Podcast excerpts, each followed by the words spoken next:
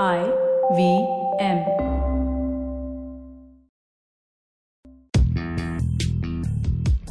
पैसा वैसा विद अनुपम गुप्ता में आपका स्वागत है। ये वो शो है जहां आपको पैसों की दुनिया से जुड़े सवालों का हल मिलेगा। कहां पैसे बचाएं, कहां लगाएं, कहां कमाएं, बस सवाल पूछिए और जवाब पाइए।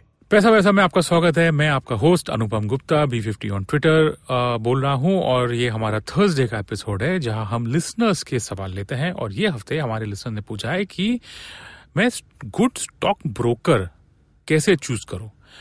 Good question. स्टॉक ब्रोकर जो होता है वो तो बहुत ही ज़रूरी एक uh, ऐसा पर्सनैलिटी है, एक ऐसा पर्सन है जिसके लिए uh, उसकी आपको ज़रूरत पड़ेगी अगर आपको स्टॉक मार्केट में कोई भी ट्रांजैक्शन करना है। अगर आपको शेयर्स बेचने हैं, खरीदने हैं, आपका जो फ्यूचर्स एंड ऑप्शंस और डेरिवेटिव्स, इनमें अगर आपको ट्रेड करना है तो इन सब के लिए आपको स्टॉक ब्रोकर की ज़रूरत होगी।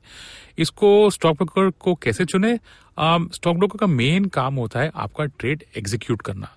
तो वो आपका ट्रेड सही टाइम पे, सही प्राइस पे, आपके आप जो बोलते हैं वो सुन के वो एग्जीक्यूट करे और उसको सेटल करे, विच इज़ कि आपका पैसा सही टाइम पे डेबिट या क्रेडिट डिपेंडिंग ऑन बाय या सेल हो वो करे। तो ये दो या तीन चीज़ होते हैं अगर आपको गुड ब्रोकर चूज करना है। अगर आप ऐसे ट्रेडर हैं जिनको रिसर्च भी चाहिए, थोड़ा सपोर्ट भी चाहिए, अच्छा वेबसाइट, अच्छा ऐप, तो वो भी आपको सोचना पड़ेगा कि अगर वो ब्रोकर के पास अच्छा रिसर्च है, रिसर्च रिपोर्ट्स हैं, बाय कॉल, सेल कॉल, या मार्केट ऊपर जाता है, नीचे जाता है, वो टाइम पे आपको ब्रोकर हेल्प कर सकता है ये सब करने के लिए। तो ये सब ऐसे फैक्टर्स हैं।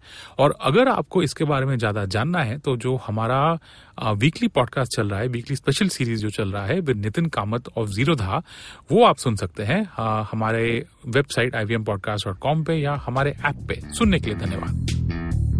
पैसा वैसा सुनने के लिए शुक्रिया। अगर आप इन्वेस्टमेंट से जुड़ी कोई भी जानकारी या सवाल पूछना चाहते हैं तो आप हमें ट्वीट कर सकते हैं। हमारा ट्विटर हैंडल है at I V M podcast, या आप हमें ईमेल भी कर सकते हैं पैसा वैसा एट इंडसवॉक्स डॉट कॉम पर।